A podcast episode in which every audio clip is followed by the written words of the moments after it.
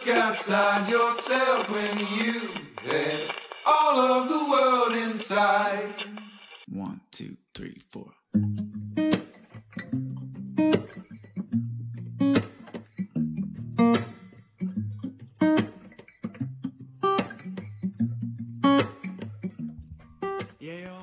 本をめぐって西へ東へ2021年4月14日水曜日本とこラジオのお時間です、えーいつもながら、えーお相手は想定家の矢作多門と今日はなんと愛の手の岩永さんが、えーお休みでですね、えー代打愛の手としてイラストレーターの佐々木美久さんにい来ていただいてあ来ていただいてリモートでつながってますこんにちは。こんにちは佐々木みくです。よろしくおよろ願いしくおします。願いします。佐々木さんはね、あの、前に、ほんとこラジオに出てもらったこともありましたね。夏でしたね。うん。あ、はい、夏か。そうか。夏でした。じゃあ、もうひ、もうすぐ、もう一回りというか、い一年経ってしまうぐらいの話ですね。はい、うんそしてヘビーリスナーでもあるとありいう。がとうございます。ほんとこもんとして、そう、のこもんで。ほんとこもん、時々思い出したように言いますけど、全然普及してないですけどね。はい。今日はすごく光栄です。よろしくお願いします。よろしくお願いします。あの、告知の方ではね、佐々木さんが登場するってしてなかったので、あのはいまさかの佐々木美久さん登場という感じなんですが、はいえーどうですか？もう、春、うん爛漫 えっ、と、と言いたいとこなんですけど、うん私のいる関東は今、うんものすごい雨で、あそっか。はい。曇り空なんで東雨京雨なんですけどだ。そうかはい。まあでも、恵みの雨ということで、まあまあまあ、そうですね。はい。この間ね、あのー聖火台の学長はの薄日佐子さんが、あのはい写真家のね写真、えー吉田明人さんとのトークの中で、はい。マリではね、ま雨は恵みの雨なんですよって言ってね、はい。ましたね。そう、そのうん話すごく面白かったですね。そうそう普通ね、なんか、はい日本だとお足元の悪い中みたいな 言うけど、そううん悪ないねんって言ってそうそうそう言ってたね。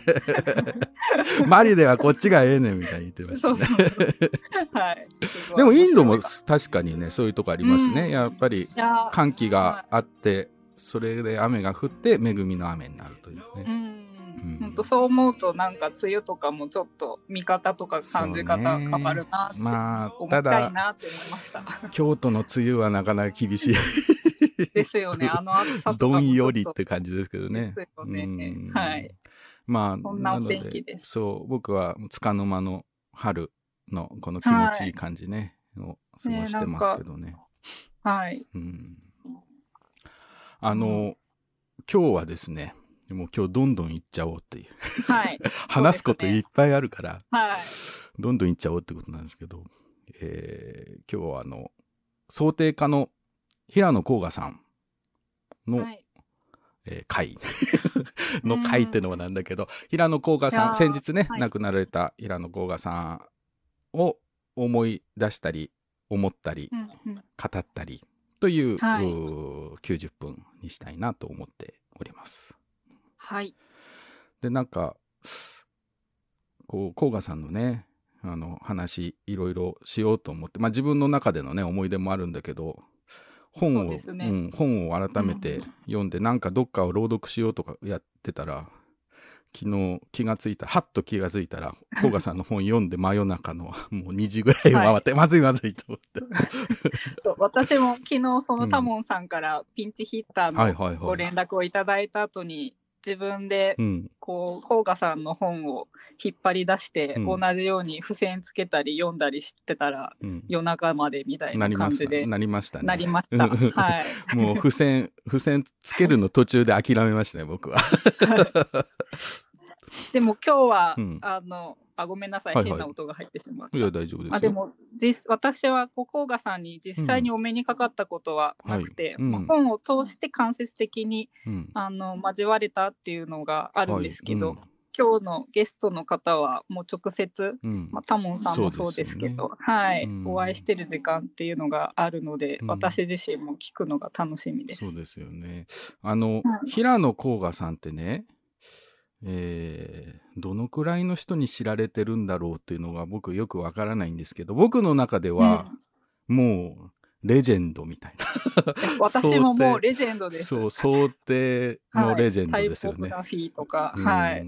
あの、まあ、たびたびこの本とこラジオでもね、平野さん、あの、甲賀さんの話するときに言ってるんだけど、あの、僕、小豆島にね、はい。あの、平野甲賀さんご夫妻が住まわれてたときに、なんかイベントをやるので、あの、呼ばれて行ったんですけど、はい。その時に小豆島の人たちが案外甲賀さんについて普通のおじいちゃんだと思ってたっていう、えー、あのおいつもそうそういつも釣りとかしてる おじいちゃんみたいな。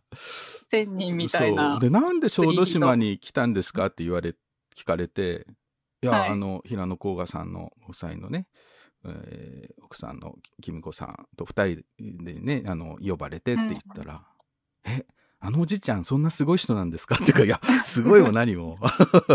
すごいも何も。何もですよ本当に」あの、はい。まあ。よく若い人にはそう言ってるんですけどあの、はい。今 DTP ってねあの、うん。パソコンで、えーデザインをするっていうのも当たり前のことになりましたけどはい。それをねほんといち早くう取り入れて、うんしかもそのコンピューターに使われないコンピューターを使う道具としてねちゃんと使っうんた人ってもう多分世界中でもそんないないんじゃないかなっていうぐらいのうん面白い使い方をして、はい。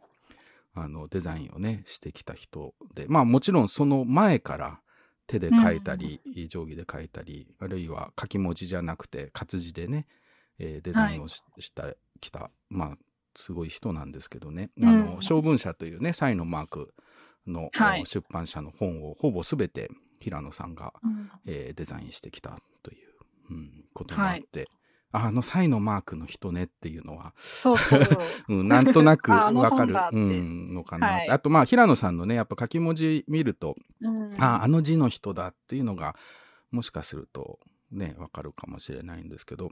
そうですね。もうん。うパッと見て、あってこう思い浮かぶというか。はいはい。はい。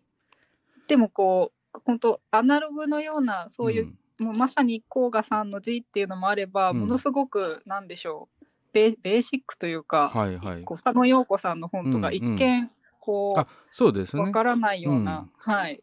でもね文字文字の詰め方とかねちょっと変なんですよね、ギューッとしてるとそうそうそう。その辺とかもそうそう聞いてみたいです。それうん甲賀さんだなっていうはい。のがあるんですけど、ミクさんは、その初めて甲賀さんの本とはい。触れたのっていつぐらいですか、と私はうん。高校生の時に、うん。あの柘義治をはい。初めて読んで、うん、で新潮文庫の「無能の人」とかああありましたね文庫でね獄とか、うんはい。うんそれの表紙の想定の文字がものすごい印象的ではい。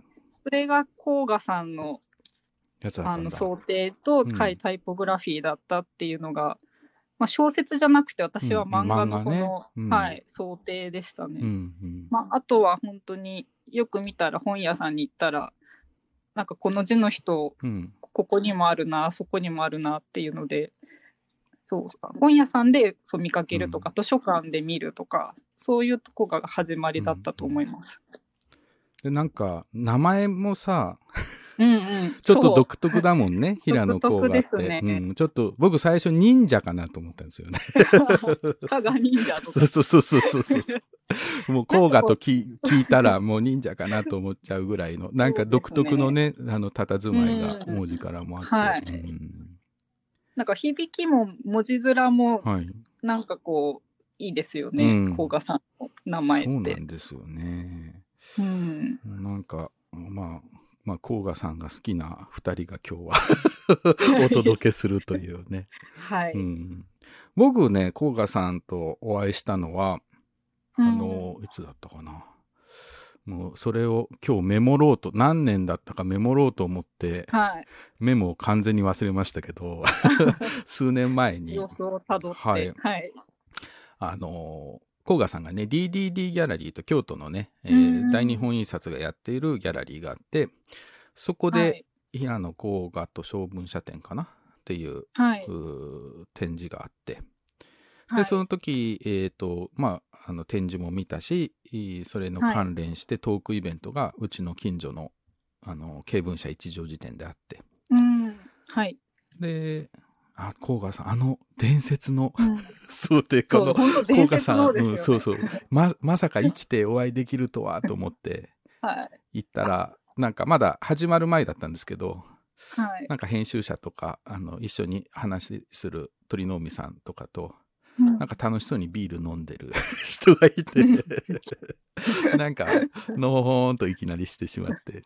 で、まあ自己紹介したら、向こうも僕のことを、まあ、知っていてくれて、うん。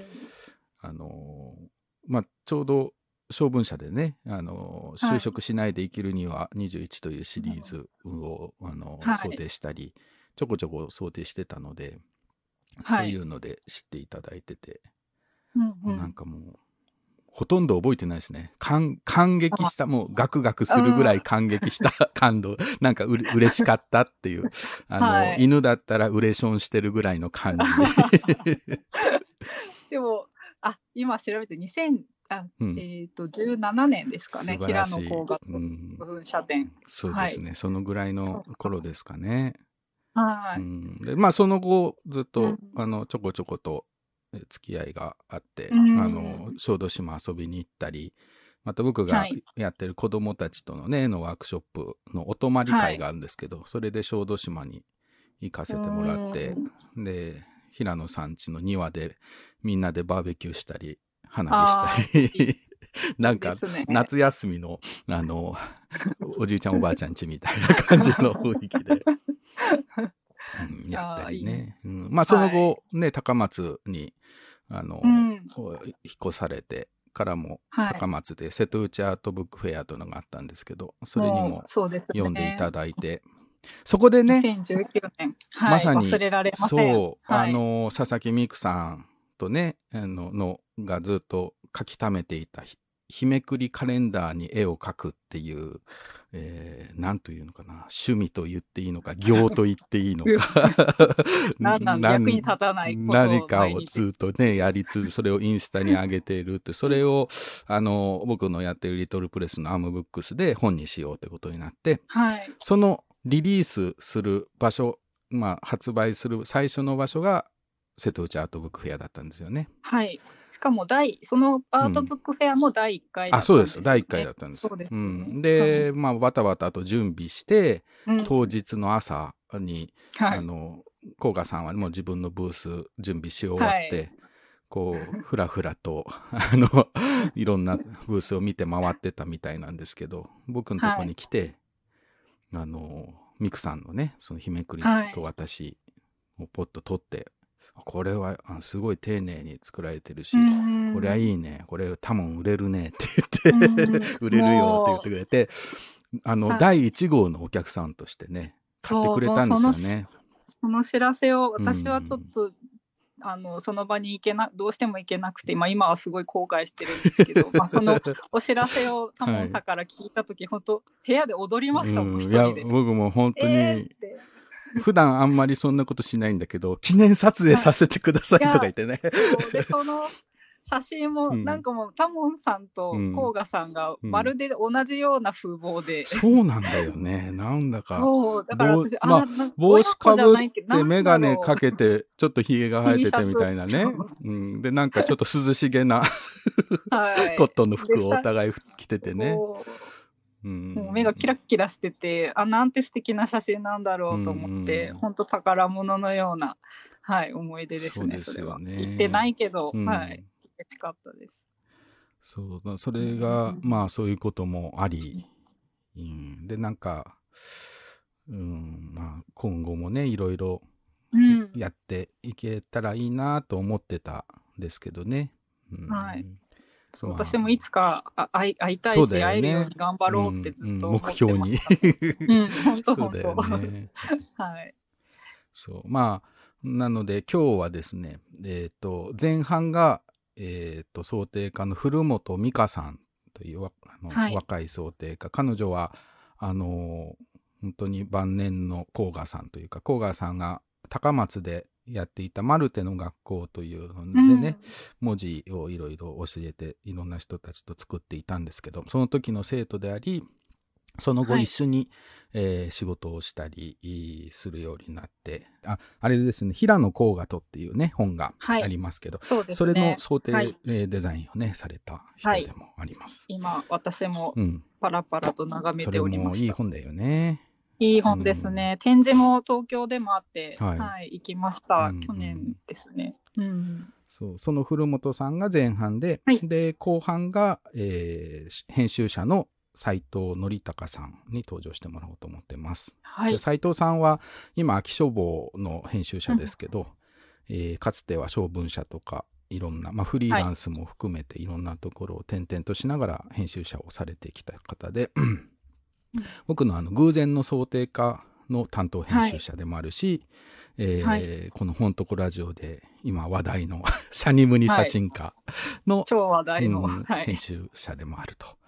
まあ、はい就職しないで生きるにはシリーズをね、あのは21いという現代にい蘇らせた人なんですけど、はい。その彼もずっとお甲賀さんと、えー若い時、うんうんし仕事をしたりという、うんまあ 近頃も仕事をしたりっていういろいろエピソードがあるので、はい。お話を聞きたいと思ってなんかはい。もう一人 一人ずつ2時間ぐらい聞きたいぐらいですけどね。そうですね。はい。そして永久保存版だなって永久保存版ですね。まだ聞いてないのに。はい では最初音楽を挟んで、えー前半古本美香さんにえーおつなぎしたいと思います、えー最初の曲は、エイブスでトライソーハード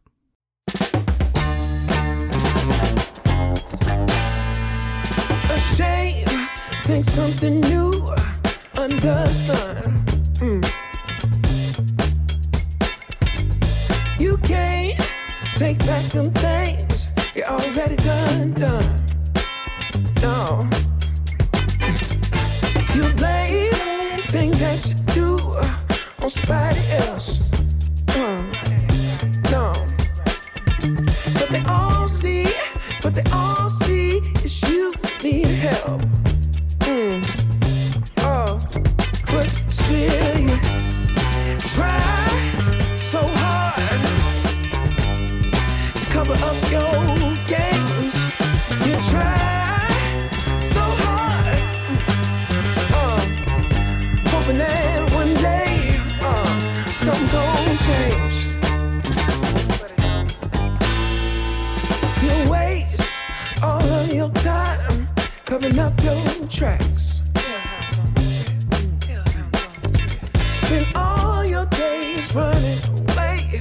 Now you gotta watch back, that's the facts. You spend so much of your life scheming and trying to get over. Got you uh, wondering why you come around. Uh, all you get is cold shoulder. Uh, yeah, oh, you try so hard uh, to cover up your try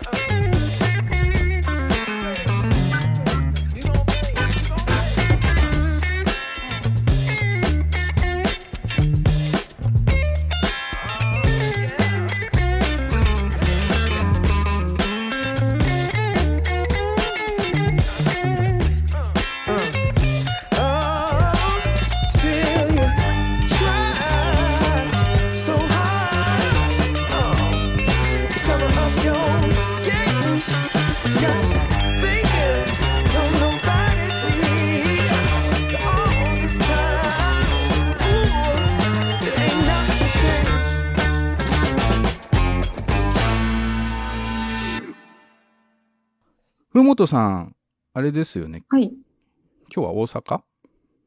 今大阪ですね。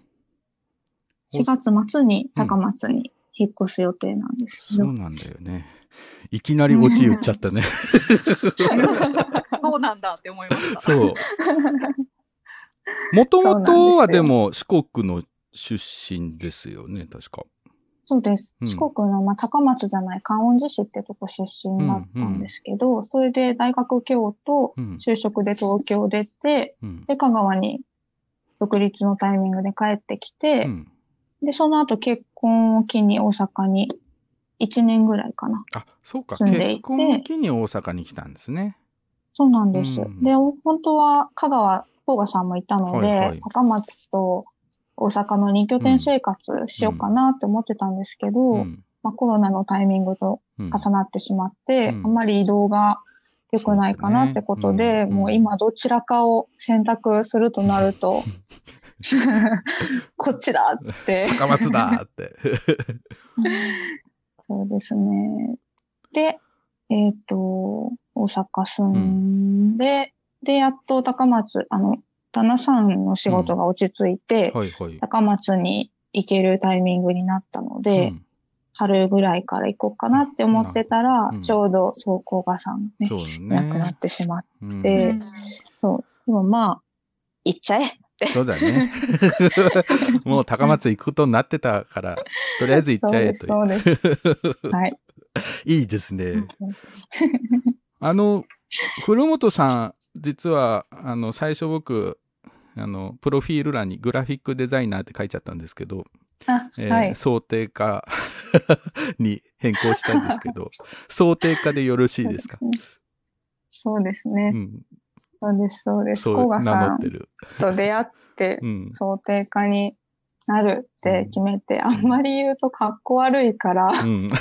想定化はね、やっぱだんだん勝手になってるというか、はそういうもんだと思ってたんですけど、もう、もう言う、これも言っちゃえって感じで。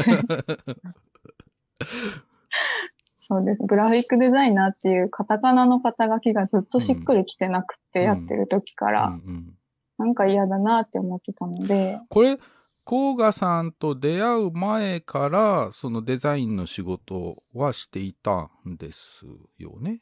そうですね。うん大学卒業してからうんはずっとグラフィックデザインだから、ロゴとうか、ん。えっと、ウェブのデザインとあ、そうか、かそうか。うん本は会別に。社のリーフレットとかあ、、リーフレットとかね。うんうんやってました。で、えっと、本を初めて。あの、出版社さりげなくってところから出てる、起こさないでくださいっていううん歌集があるんですけど、うんそれを初めて想定をさせてもらえるってなったタイミング、うん。ちょうど途中ぐらいに甲賀さんと出会って、そうか、そういうタイミングだったんですそうなんでね。す。そうです。で、なんか本やっぱ面白いって思ってたで、うんんなんかちょっと本の戸口に立った時に、ちょうど甲賀さうんそうがなんですよ。手招いたみたいな。そうなんです。で、やっぱりかっこいいなっうんて、甲賀さんのことを見て思ってて。その、平野甲賀さんって、あの、お実際にね、お会いする前って、どんな風に思ってました、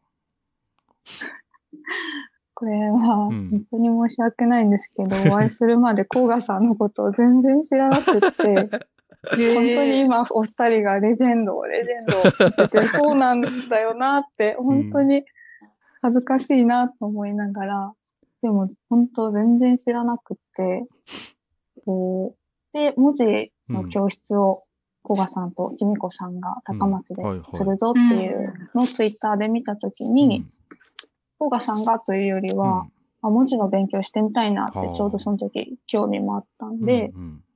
飛びついて、そこで初めましてってた感じですね。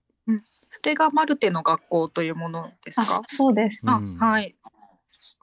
どん、どんな人でした？会ってみたら、甲賀さうんは。ん。いやー、最初怖かったですね。えそれは、ーこう、にじみ出る怖さなんですか？それとも勝手にこう、わそうです、そうです。勝手に怖い、あの、口数がすごい多いがないので、うんうんうん。じわーっとそばに寄ってきて、じわーっとこう何かコメントを残して、っていう感じで、うわ、何を、何を言われるんだろうってあ、なんか萎縮してったんですけど、うん。そうなんです。でも、いつも文字見て、いいね、いいねって、うん。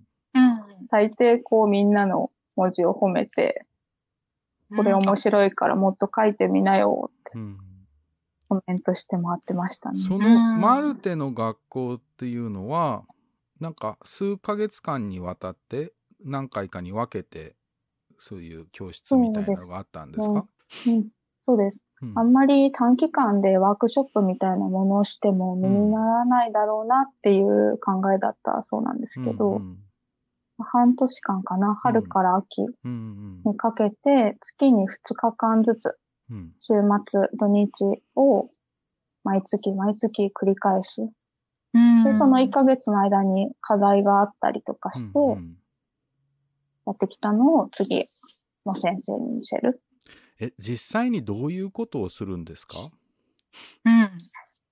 その時はうん、甲賀さんの会は、えーさっきちょっと話したみたいに、うんじゃあ自分の名前書いてみて、で、その場で書いてう、んいいねいいね、もっと書いてみようとか、甲賀さんが横でコメントをしている。うんあとは甲賀さんの文字をたくさん持ってきてくださってて、うん。あ、それをみんなでトレース。今まで書いてきたものを。それをトレースして、これ面白い字だよねとか、これはこういう本の時に使ったんだよとかうん、甲賀さんがボソボソこう喋ってくれててうん、その後ろでずっとみんなが書いてるとか、うん。そういう授業をうん。甲賀さんの時はやり、うんあとは、あの、主体設計士の鳥の海ああ、さんはいはいはい。とか、うん。あと横角の岡沢さうんんうんとかが先生としてゲスト講師みた的に、いな。はい、うん来てくださってて、贅沢ですね。うんそうですよね、本当に。で、文字とは何ぞやという、うんなんか歴史的な部分を最初。講義で聞いたりと学校っか、うん。あ、講義もあるんだ。すごい。そうですね、場所はこう、テーブル一つの小さな場所だったんで、うんあんまり学校っていう感じではなかったんですけど、うん。ここでこう、岡沢さんの授業とかはもう本当に自分でフォントを一つ作ってみようっていう、かなり実践的な、初めて使うこうソフトを使って、うん。で、字面が、懐が何ぞや、みたいな話を聞きながら、こう、一文字一文字。まずフォント作るときはこの文字から作り始めますよとか、うんうんそういう実践的なことを教わりました。うんそこで何人か脱落者が。え、脱落者っていうのはもう嫌になって来なくなっちゃうのそれとも、あの、もう来なくていいよってなっちゃうのいやいやいや徐々に休みが出始めるっていう、なんか、あ、でもその辺はこう、何が何でもじゃなくて、こう、気の向くままにという感じなんですか？そうですね。気の向くままに。いろんな生徒さんがもちろんいて、うん。デザイナーをしてる人もいれば、うん普段は絵を描いてて、文字も興味あるとか、うんうんうん。そういう、もう本当にいろんな人がいたので、何をね、学びたいかっていろいろだったと思うんで。うんうん。古本さんってね、もともと文字が好きだったんですか、あー、嫌いです。え即 本当答。に。今もちょっと悩むぐらいですね。文字は本当、ロゴの仕事は本当に他の人に振ってくれっていつも思ってたぐらい嫌いでなしたね。何が嫌だったんですかね、文字の。うん。いやー、なんだろう。自分の理想としてる完成度に全然到達してなかったっていうのが一つと、あとは、ロゴ、最近思うのが、コガさんの掛け文字とやっぱロゴっていうのうは、んちょっと違うなって思っ確かにてて、ね。そうだよね。うん。うん、作り、なんか、ただの形が違うのかなと思ってたんですけど、うん作り方というか、こう、まあ、ロゴも結局は、コガさんの作り方でいいっていうのは今思うんですけど、やっぱりこう楽しく書いていって、うん。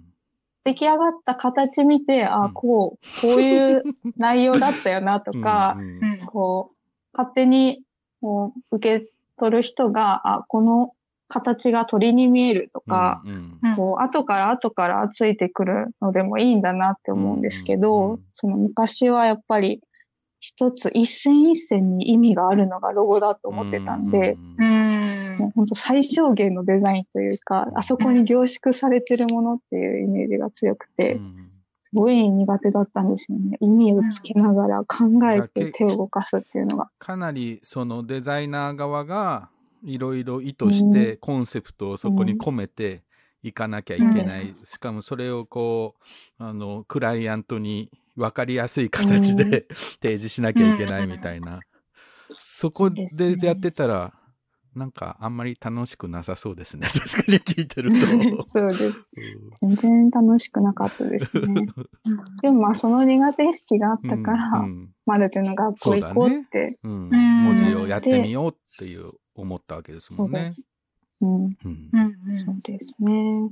うん、でも、コガさんと喋ってて、うん見てて、うん。やっぱ文字はなんかそんなにこう、ビビるもんじゃねえぞっていうか、恐るに足ら足らないと。そうです、そうです。恐れなくていいんだよって何回も言ってくださってたんで、うん。うん。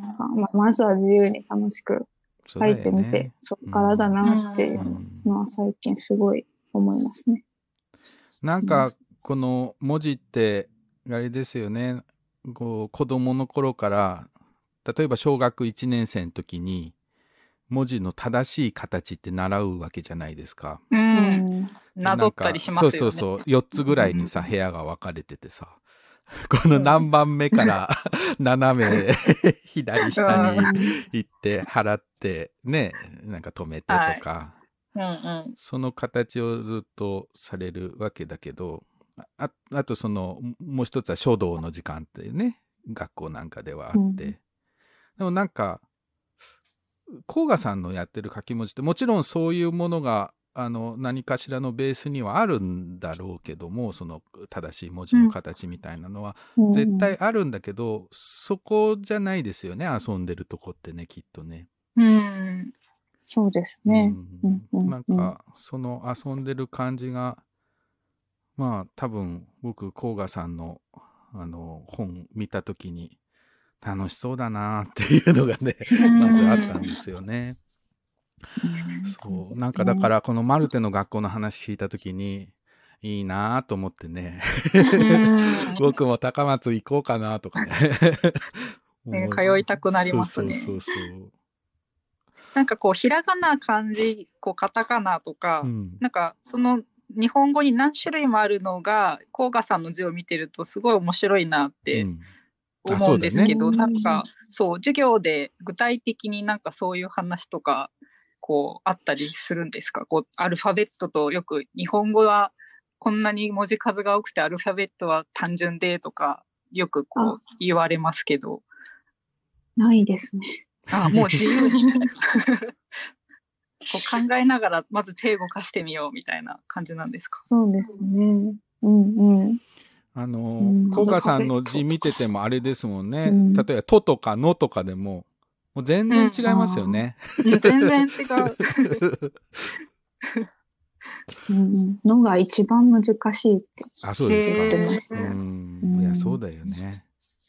のってよく使う、のとかとってよく使うけど、本当に捉えどころのない形してますよね。はい実はね。だんだん見てるとよくわかんなくなってきます。そうそう 何が、何が、なんだ何なんだこの形はってね。何なんだこの生き物はみたいになるよね。うんでもそのマルテの学校をがまあその半年ぐらいを経て、はいうんその後でも甲賀さんと今度一緒に本作るみたいなことになりますよね。うんそうです、そうです。これってどうどういう流れだったんですか、それは、うんえっと、マルテの学校が終わって、うんその後に、キミコさんからメールが来て、うんせっかくだから、コウガさんの仕事手伝ってみる？みたいな うん誘いのメールをいただいて。ご飯食べてくみたいな感じですね。響きが。そうですね。で、その時にちょうど一緒にやった最初の本なんですけど、僕の平成パンツ、ソックス、シューズ、ソングブックっていう、めっちゃあ長いタイトル。永、松永 良平さんのうん。本ですね。将軍社から出てる本なんですけど、これをちょうど依頼されてる時で、コガさんいつももう先に文字だけうん。うん。完成させちゃうんですね。うんなので、まず文字だけできてて、うんで、素材もイラストもいただいてて、うん。で、最初に、なんだろう、レイアウトする時の台紙の作り方とかうん。を最初に教わってう、ん。で、ここに、じゃあ、あなたが好きに色つけて、う ん表紙作ってくださいって言われて、披露してみたいな。さあやってみたいな踊っ。てみてみたいな。はい、やりますってやって、うん。そしたら、こう、面白いのが、こう、なんか、真面目な案とう、ん。ちょっと遊んだ、はいこう、絵。に文字が被ったりとうんか、最初はダメかなって思ってたんですけどう、ん。そういう遊んだ案と2パターンぐらいいつも作ってて、そしたら、絶対遊んだ案が通るっていう。あーうんそうですあ、やっぱこっちのレイアウトの方が面白いよな、とか、うんなんかよく、コガさんと仕事してた時、周りの同世代の子に、そんなに年離れてて、うん。感覚って合うの？みたいな。話ってできんの？みたいな、結構 言われてたんですけど、でもやっぱりこう、面白そうだなとか、うん。そういう感覚って結構合ってたんじゃないかなと思ってて、うん。そうです。で、あとは、この、コガさん、いつもこう、色がやっぱかっこいいじゃないですか、うんコガさんのうん想定っはいて。それどうやって決めてるんだろうっていつも思ってたんですけど、うん。こう、この本はパンツはピンクだよね、とか、やっぱこう、後ろ姿の絵だから夕焼け色じゃねえかな、みたいな、そういうこう、誰にでもわかうる表現というか、そういうとこが入り口になってるんだなと思って、うん。すごいそれも結構学べてよかったなと。あの、書き文字なんかもね、うん。甲賀さんって結構そういう言い方しますよね。うなんか、この人毛深いからこういう字とか あのね、げ劇場の階段ってこんなんだからここはこうとかね。あの、そんなにね、わーっと喋る感じではないけど、うんポツポツと言われる言葉が面白いですよね。横で聞いてたら多分。うん面白いです。あ、そんな決め方でいいんだうんうんというか、それも難しいんですけど、うんでも、うんおなるほど。あの、大井六さんっていうはい本はいはい。中川六平さんの,、うんあの長文社のねそ、編集者だった。はい、はい。の追悼作った文集時にですかね。そうです。んはい。まんじゅう本っていう本があるのうんを、この時初めて知って。うん。でまんじゅう本？この、そうです。あのまんじゅう本亡くなった方うん。の本のことをまんじゅう本っていうらしいそう。なんだ。うんお供えみたいなこと？そうです、そうです。初めて聞きまして、うんその時に。で、その、六平さんのうん顔の写真がドーンと入ってる本なんですけど、うんうんーはい。なんかそれも酒飲んでるみたいに赤くなんねんかなとか。結構編集の方とかが、うんいや、色味どうしますかみたいな感じで結構ちゃんと電話かかってきてるのに、うんはい。青白いよりかはうん酒飲んでる方がいいんじゃねえかな、みたいな言ってて。それ本当ね普通普通のっていうかデザイン普通のデザインだったらあのちょっと赤がかぶってるから赤を抑えましょうとか。なんか正確なこうねものを追求しようとするけど、はい。そうじゃないんですよね。うん。あ今、はい。検索してみてうん、書影を見たんですけど、うん。このおし写真でピースしてる、あそう。そうこれがちょっと赤ら顔でいいんじゃないっていううん。話。中川さんまたねはいそういうの飲むのも飲む場所に行くのも好きな人だったから、うんうん余計にそういう イメージだったでしょうね。確かになんか青白くない方うがん、うん、良さそうだなって。血色がいい。うん血色いい、血色がいいほろ酔いっていう感じですね。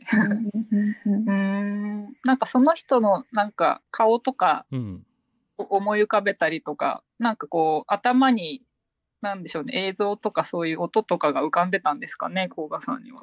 どんな風に作ってたんだろうって今お話聞きながら。そうですね。でもこの、大井六さんっていうタイトルの本なんですけど、うん。私、六さんお会いしたことないですけど、やっぱ、はい。けどやっぱ、大井六さんってこう、みんいろんな人の声でうんうんこう聞こえる書き文字じゃないですか。うんうんこれもすごいなって、やっぱりその人のことを思えたりとか、うん。この文字だなっていうところに落ち着くんでしょうね。うんうん。いや、なんか本当その人、まあそれが、甲賀さんの人柄でもあるのかなっていうね、その仕事のね、としての想定だけじゃなくて、なんか、うん。やっぱりそういう、すごくわーっとね、饒舌な人ではななかったかもしれないけど、人が好きな おじいちゃんだったのかなっていうのは、僕はずっとね、お会いした時から思ってたんだけど。あの、こう、甲賀さんはでも、あれですか、作ってる時に、なんか、うはい。まくいかないんだよなとか、うんうん、うなってるみたいなことってあったんですか？ああ、私の前ではなかったですね。うん。あそうですね。あと、髪を決める時とかも立ち会ったことあるんですけど、それももう一瞬で、へもちろんお気に入りの髪とか、はいはい。長年の経験がね、うん。もちろんあるので早いのはわかるんですけど。何千冊というね。はい。はい。けど全部すっごい早くて、ここれにしようんう、これにしよう。で、どうやって決めてるんですかって言っても、うん、この本はこれかなって感じ。えー、迷ったり悩んだりしない？そうです。しないんです。あーなんか、タモさんには前話したんですけど、うんもう、コガさんに悩まないんですか？って仕事で、うんうんで聞いたら、なんか自分に関係ないことだからなって言ったんです。いや、なんか、いい、潔すぎますね。めちゃめちゃかっこいいと思って、興対味がないわけじゃななくて、関係がない。っていうのが、まあもちろん興味ないわけじゃないはずなんで、なんかその言い切れるその先を知りたくなりますね。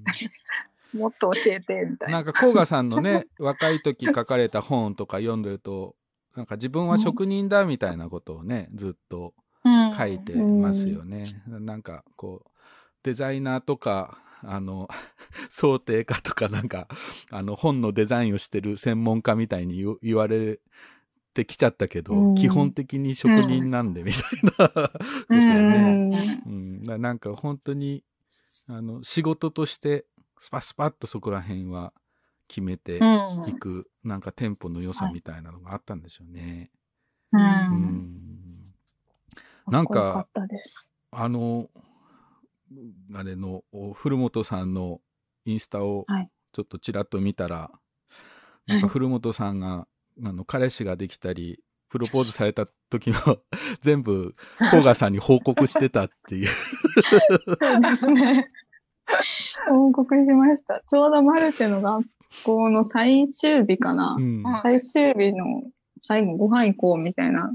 はいはいそれぐらいのタイミングで彼氏ができて、うんできたんですよってまず報告しに 行って、うんで彼で、その次の日、私別の仕事が入ってて、はいはいマルテの学校最終日だけど行けないってことになってたんでうん。うんすよ。したらデートだなって言われて、違う、デートじゃないからって。学校に来ないで デートしてるな、みたいな。そう違う違うって言って。で、その後も、その作業日に会うたびに、こんなことがあったよ、みたいな報告をしてたんですけど、うんそれで、プロポーズされたのってうん。言った時に、もう、甲賀さんが、プロポーズってめちゃめちゃこう、眉、眉にね、こう寄せてね、八の字になって。そうそうそう。で、きみこさんに、稼ぐわよって言われたのめちゃめちゃ覚えてます。なんかね、結婚したらお金がいるっていう。そうだよね。うん。あと、ご苦労さんですも言われました。ご苦労さんです。おめでとうじゃないんかい、うんそこで。普通ね、あの、結婚するんですっておめでとうだけどね。うん、全然違うって。大変なところご苦労さんですみたい そうです、そうです。な。うんそうですね。全部報告してましたね。うん本作ったよとか。ううんまあ言ったらさっきも、ちょうど本のことをしようと思い始めたタイミングで、甲賀さんと出会ったっていうのもあったんで、なんか、人生が固まっていってるうん。途中って感じで、うんうん全部、うん。まあ、古賀さん、聞いて聞いてって、こんな感じ、こんな感じでいくよ、みたいなうんのを作ってる本も途中で見せて、うん。なんか感想をもらったりとかもしてて、うん。うんそれができなくなっちゃったなーっていうので、うん。そうだすごいね。寂しいです。うん。でもやっぱり本作ってると思い出すでしょ、甲賀さんのことを。いやー、本当に思い出します。そうだよね。本当に思い出しますう。んうんななんか、うん、僕、だって僕ですら、そんな、ね、あの、古本さんのような濃密な接点のない僕ですら、なんか本作りながら、甲賀さんだったらこれどうやったのかなとか、どういう風に言う、子供字見て言うかなとか、考えちゃうもんね。なんか、どうしても。うんうんそうまあ、ですね。うん。まあ、そういう風にして本をね、作っていくしか ないわけですけど、あの。今後は、じゃあ、高松に暮らして高松で、まあい、いつまで暮らすかはちょっとまだ決めてないんですけど、うんうんひとまずは1年ぐらいが高松で暮らそうかなとうんうん思っていて、でその後はどこに か、まあどこでもできる仕事なので、もう風の吹くまま気の向くままうね、ん。は いそうですね。うん。行ったらいいですねそうん。いいです いいね。ですよね。うんうんあの。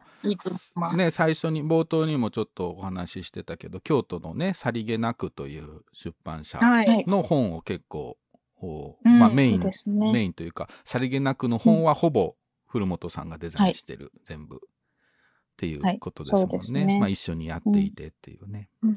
そうです。うんそれもね、甲賀さんに憧れてというか、うんなんかこう出版社とあ、そうだ紐付けらね。れるの。そうかそうか。小文社と甲賀さんみたいな、さりげなくと古本さん的な。うん。そうですね。うんくくられるのかっこいいなって、まあ、小賀さんはかっこいいと思ってなかったと思うんですけど、憧れるのはね、うん自由ですから。まあそうだよね。ううんん。いやでもそういうそう。なんていうのか、んな、なんていうんだろうな、こう、まあ、雇われるっていう付き合い方じゃなくて、うん。その、まあ、本作りの結構深いところで、なんか、共犯者になるっていうか、うん。あの、そういう作り方ができるといいですよね、きっとね。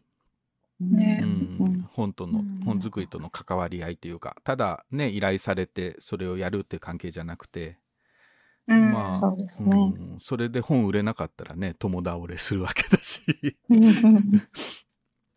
うんちょっとうん、あ、だからあれですね、えっ、と、近頃、う結構そのさりげなくでは本が出ているので、うん。渡り鳥っていう。そう最初ねすっごい面白いですよ。渡り鳥とさっきの起こさないでくださいはい。とセームポーズぐらい、3冊ぐらいだったのが一気に、ここはい。数ヶ月で新刊が出ましたね。うん。新刊出ました。ぜひね、僕見てもらいたい。あの、はい思考記っていう、思考、お思考するのね。あの、あ思う、考えるのます記すで思考記っていうね、雑誌なんですよね、これ。あの、一応。はい。一応とか言って、年1回に出る雑誌。これが、はいあの、古本さんが、もう苦手だった、も書き文字が、あの、ここにバーンとね、はい。出てる、あの、思考記の書き文字、すごいいいなと思って見てました。う。うんん嬉しい。ありがとうございます。ぜひ、なんか、そ前れも見てもらいたい。うんあ、この前？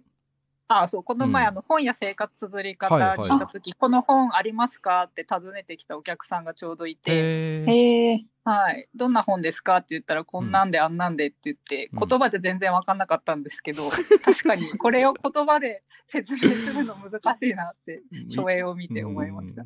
確かに。そうだね。そう、さりげなくのあの本なんですけど、うんっていう。なんか雑誌なんですけど、やたらとスピンがいっぱい入ってる。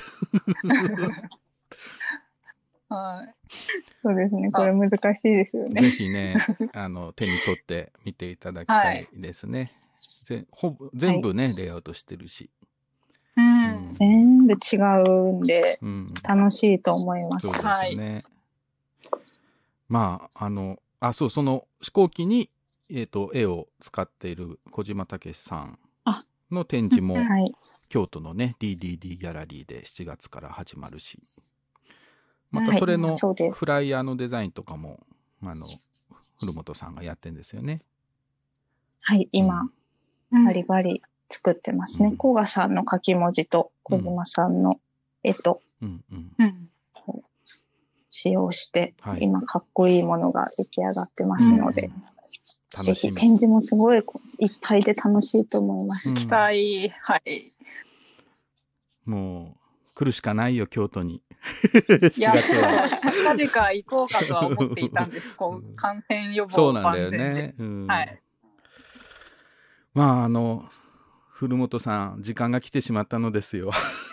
あもっと甲賀さんの話、あの、聞きたいのでですねまた今度会った時にゆっくり話をしましょう。そうですね。うんでもなんか人柄が垣間見えたようで嬉しかったです。う見ててん。はい。あ褒めるんだとか、うんこうんスローっと来るんだとか。そう、なんか、褒め、なんかこう、若い人にも本当対等にっていうか、フラットに喋りかけてくれる人でしたね。そうですうね。んうんうんうん。本当に、ちょっと時間過ぎちゃうんですけど、うんうんその、作業日に甲賀さんのところに行くと、私はこう、爪がどう、地爪うん。がどうだとか、まず教わるんですけど、こここうした方がいいよみたいなのを教えてもらった後に、甲賀さんに呼ばれて、イラストレーターの使い方でここがわからないんだけど、みたいなのを聞かれるんですよね。で、いや、ここでコマンド7を押したら、うん。クリッピングマスクっていうのができて、みたいな画像をとかっていうのを、こう、ごちゃごちゃ話してやってるんですけど、その後に、なんかいい情報交換ができましたね、とかあ やっーてくださって、あそんな、そんなことをおっしゃってくれるんだ。そうなんです。ね前にあの本当に対等に。ほんとこラジオにね、出て、あの、古本さん出てもらった時にも話してたけど、あの、師匠と弟子みたいに言うと嫌がったっていうね。そうですねうん。ケミコさんもそうですけど、うん弟子じゃなくて仲間だからっていうのを言ってくださってて、いや、でも弟子がかっこいいから、そっちがいいなと思いながら。弟子って名乗らせてくださいみたいな。でもその本当仲間っていうのが、甲賀さんのね、本作りの眼差しを感じますね。うんうん、人からも、うんまあ、ありがとうございます。長々となってしまった。うん。あの、また話を聞かせてください。はい。はい。えありがとうござい今日は前半想定家の古本美香さんにお話を伺いました。ありがとうございます。ありがとうございました。ありがとうございます。Yeah, yeah, yeah.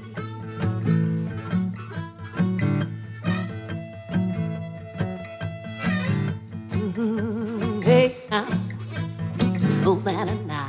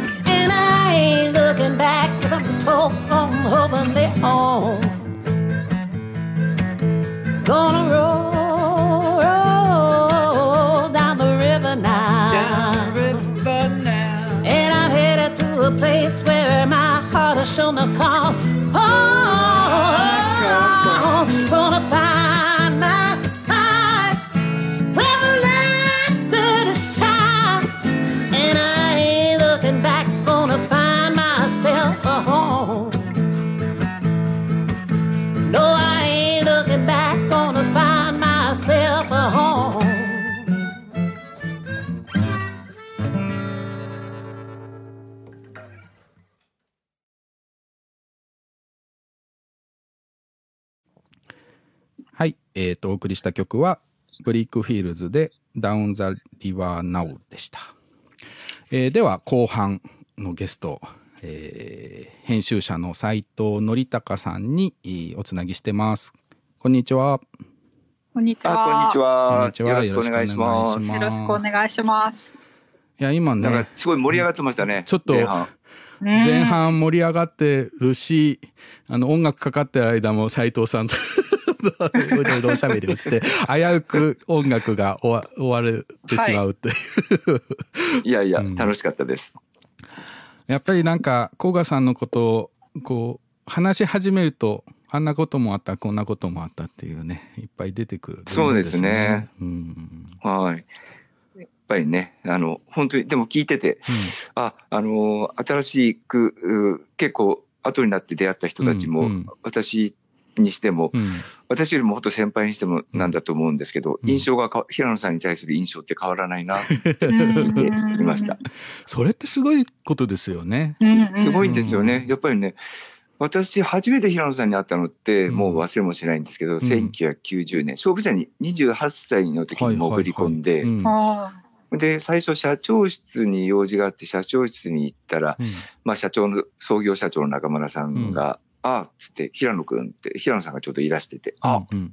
あ、この、ねこれじゃあ、まあ認識はしてるので、はい。あの初めてお会いしてますけど、うん。ああ、平野甲賀さんだと思って、あの、あの平野甲賀さんだって思って、そ。したら社長、社長の中村さんが、うん。あ、平野くん、あの、今度入った斉藤くんってうん言って、で、その、その時に、すごく不思議、まだ入ったばっかなんですけど、うん入ったばっかなん何の仕事してないんですけど、うんはい。うんその時に社長の中村さんが、すごく優秀な子でねっていう。うんすごいですね。で、平野さんが、ああ、あ、平野さんも、ああ、って言って、よろしくっていうのね、ぼそっと。で、あ、よろしくお願いしますって言って、なんか、ああ、今度入った会社の大人たちは、こうやって人のことを褒めたりするんだなと思って、すごく新鮮で、うんうん。ね、それが最初スタートで、で、平野さんってやっぱりその後お付き合いするようになって、本当に全くえばらないし、うん。うんうん。差別心がないし、うん、そうですよね。あとあれなんですよね。うん。だからこの間もちょっとうちわでちょっと、あのーうん。まあ、忍ぶ飲み会みたいなはいはいはいはい。のを、このコロナ禍に置いて、あんまりあれなんだけど、あんまり人数集まれないので、うん。4人ぐらいでちょっと忍ぶ会をちょっとだけやった時も、みんなが言ってたんだけど、平野さんの悪口を言う人っていないんですよね。うん確かに。それはそうそれそれもすごいね。僕も聞いたことないです平野さんの悪口って。まあまあ、あの、もちろん皆さんね、うん。あの、いろいろ高名な想定家デザイナーの方たくさんいらして、うん。あまああのあんまり実名出すとねいろいやっぱりろ差し障りがあるから 言わないですけど、少しは、うん。少しは、なんか悪口とかそうなんかやっぱりその特に編集者とかねはいあの先生っていうかねあのデザイナーの人にこんなひどい目にあったみたいなのは 大体こう語り草に、ね、なりますよね。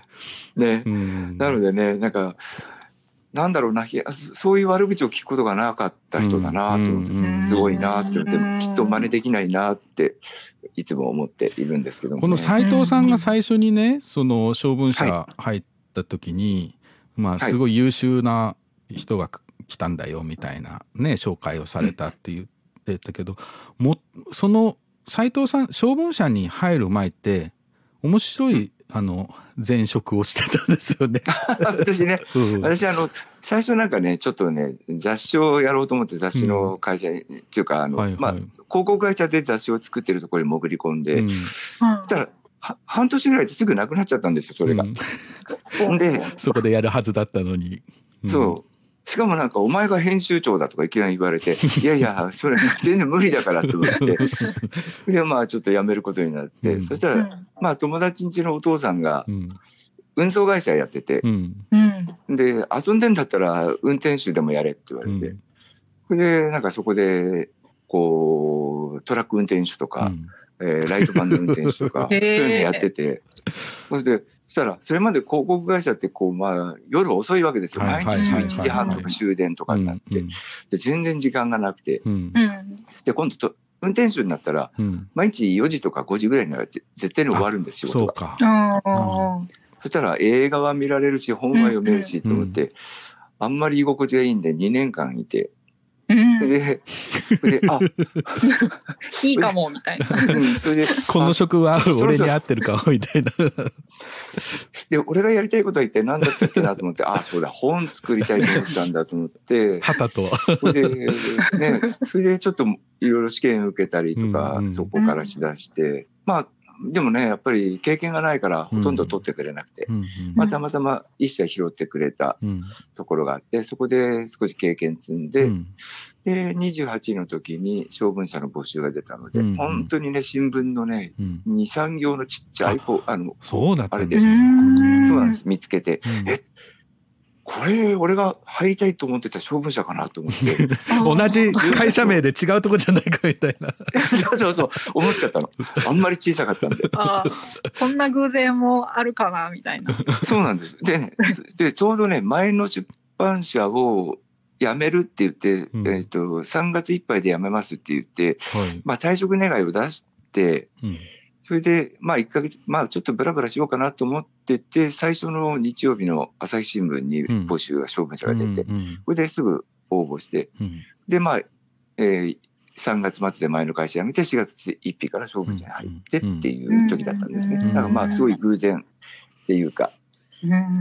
その当時、その小文社って斉藤さんにとってはどういう出版社だったんですか？なんかうん。憧れの出版社。うん。そう私はあの、これ、まあいろんなところで喋ってるし書いてるから、まああれなんですけど、その1975年に中学2年生の時に、まあ当時あのクーラーがほとんどない時代だったので夏は図書館に行くんですね。そうですよね。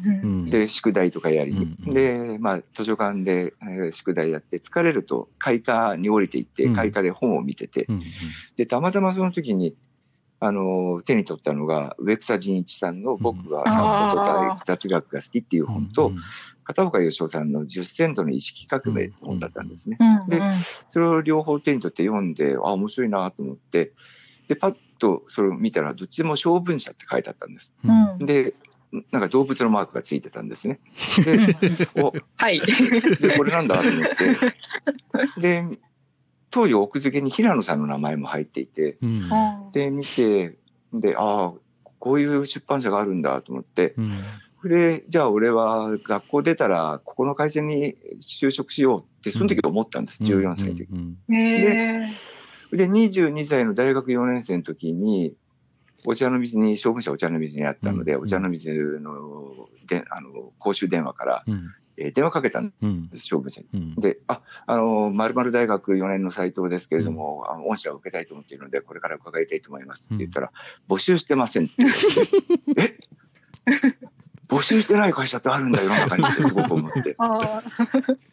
っていうのがスタートで、まあ、そそんな、で入りたい会社だったから、うん。まあ、たまたまその、うん、90年の3月に朝日新聞の、うん就職、うんあの、広告あれでで募集欄みたいな、広告で、将軍者をすごい小さいもので見つけて、うん。ああ、今こ、このチャンスだと思って受けたたまたま受かっちゃったって感じだったんですけど、でもそれで言ったらねそんな風に受け入れてもらえて、そうなんですね。甲賀さんとのお実際の直接の最初の仕事とかって覚えてますか？うん、覚えてます、覚えてます。うん。あの、私、それで最初営業でうん。2年半ぐらいあ営業、3年近くかな、かね。やっぱ営業やって、うん。はい。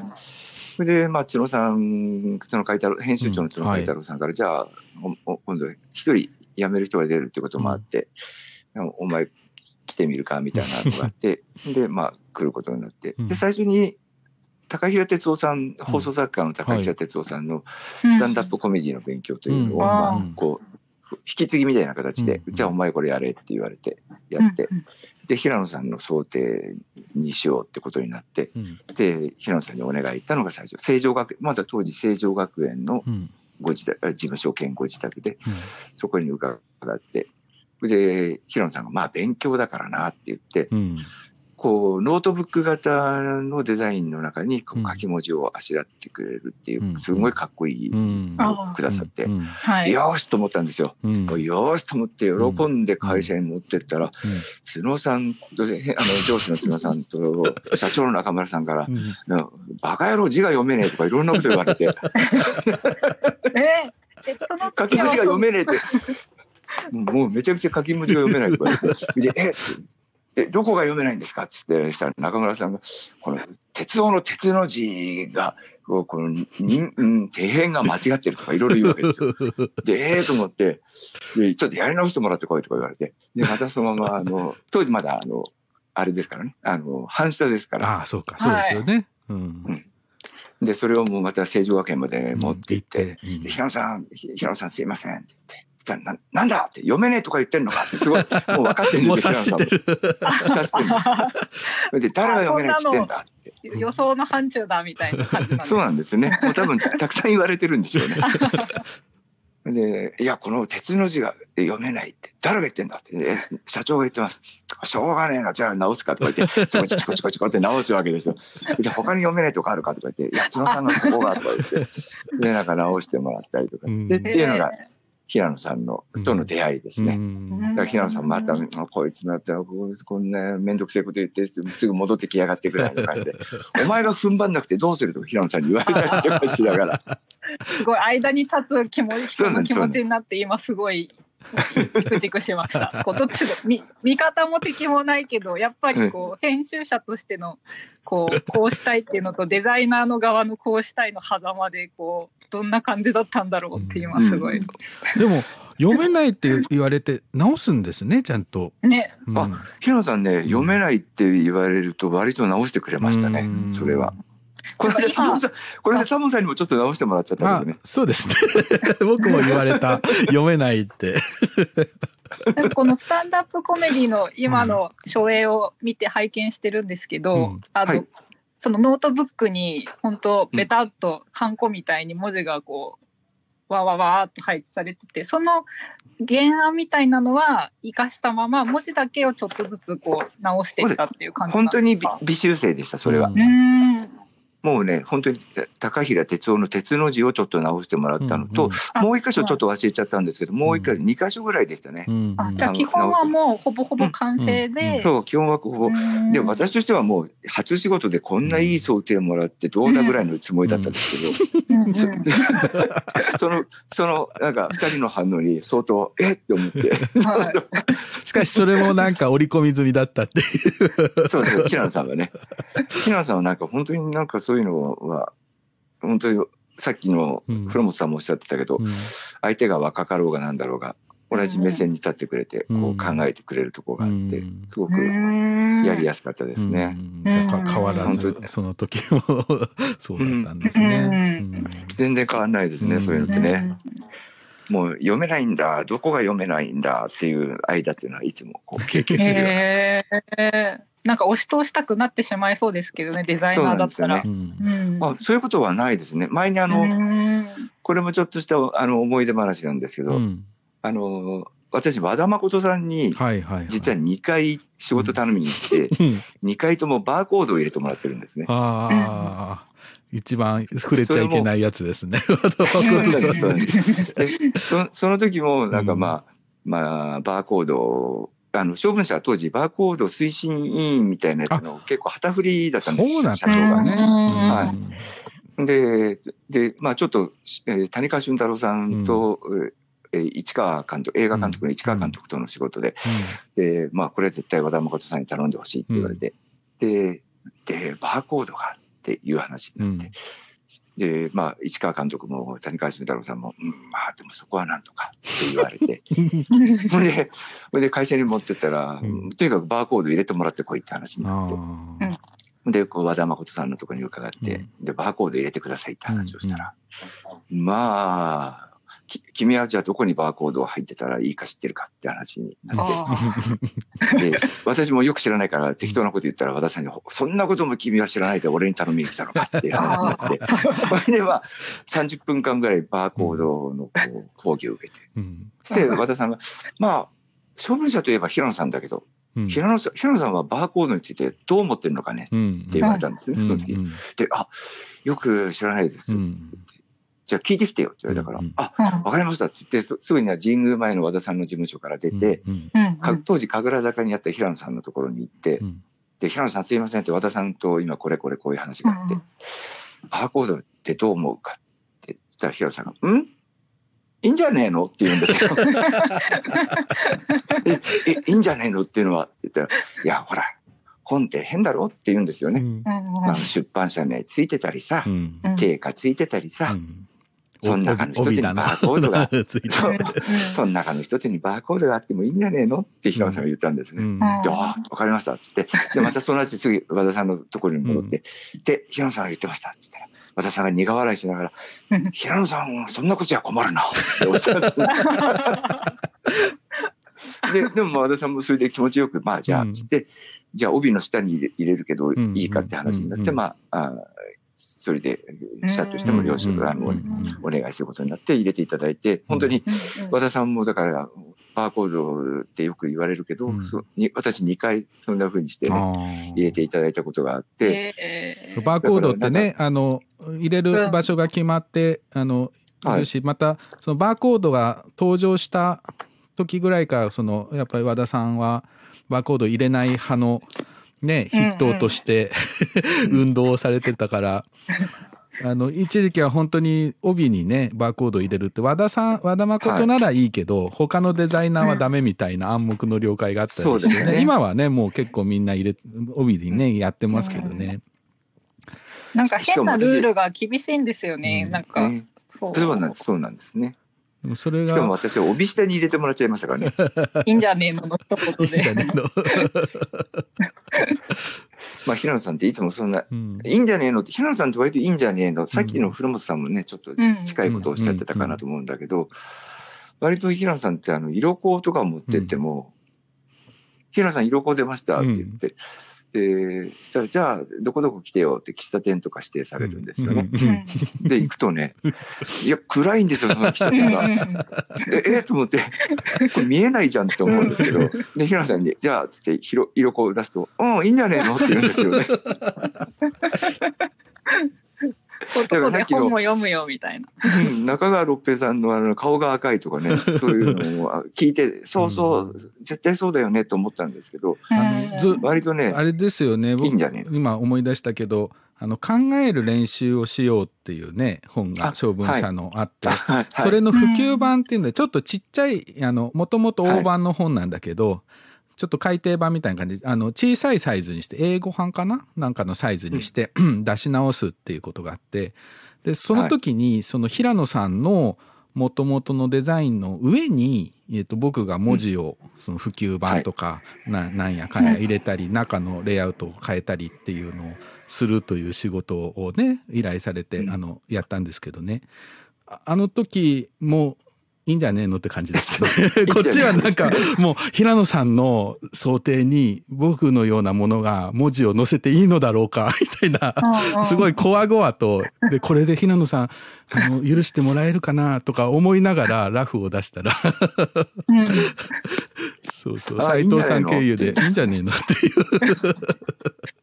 なんかそのここはどうしても抑えなきゃとかこう、守るじゃないんですけど、うん。これさえできてればもうあとはこう許容しますみたいな感じなんですかね。なんかその、うん。いいんじゃねえののお奥底に何があったね。のか、何があったんでしょうね。やっぱりなんか骨太なところの、を信じてたっていうのがあるんですかね。その、ね。デザインうんの、ここの芯があるからうん、多少ね、何やっても大丈夫だよ、みたいな。うんうんうん。割と和田誠さんとかもそうでしたけど、うん。昔のデザイナーさんって、確かにね。菊池さんもそうですよ。ね、うん。信義さんもそうですけど、うん。そんなに色、まあ出ないよね、どうせみたいな感じで。うん和田さんなんか帯てねそっちで作ってくださいとか そうそう。全く興味ないですからね。帯作ってくれない。だって、平野さんは、あの、本物レイアウトもしてくれないから。結構ね昔の小文社の本って編集者がなんか指定で作ったりしてるんですよね。そうなんです。だからみんな指定で作って、うんうんうんで、で、まあ、2000年代に入って平野さんと、私10年ぐらいちょっとフリーランスの時代があって一回あれしてて、2000年に、2010年代に入ってもう一回平野さんといろいろ仕事するようになった時に、平野さん今の時代だからなと思って、これ訪問組レイアウトお願いできますかって聞いたら、うんいや、そっちでやってって言うんですよね。平野さん。で、え、あじゃあ、どう、どう、どうやってやりますかって聞くと、普通にって言うんですよね。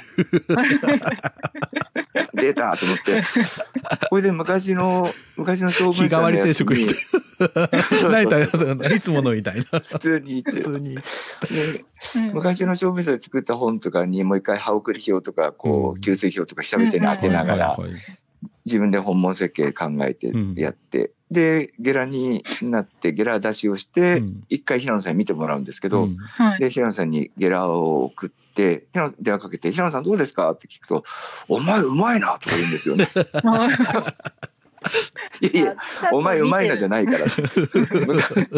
た単に昔のやつをままこう、コピーして。う ん再現しただけ。でも私私のに再現しましたっていう。私なんてまだね、給水表で測ったりとか、うん。あうん。の、歯送り表を当てますけど、中川六平さんなんてひどくて、うん。それであの、コピー、コピー機でコピー取って、うん。あの、印刷所にこれ、あの、DTP の人にこれと同じでって渡してましたから。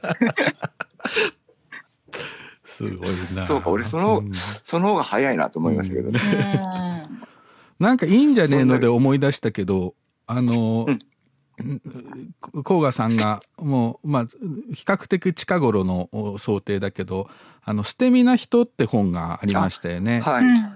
小沢信夫さんの、ねこの間やっぱり亡くなられた。はい。うんミロコマチコさんがね、絵描いて、はいあれもなんか変なでき作られ方がしたっていう。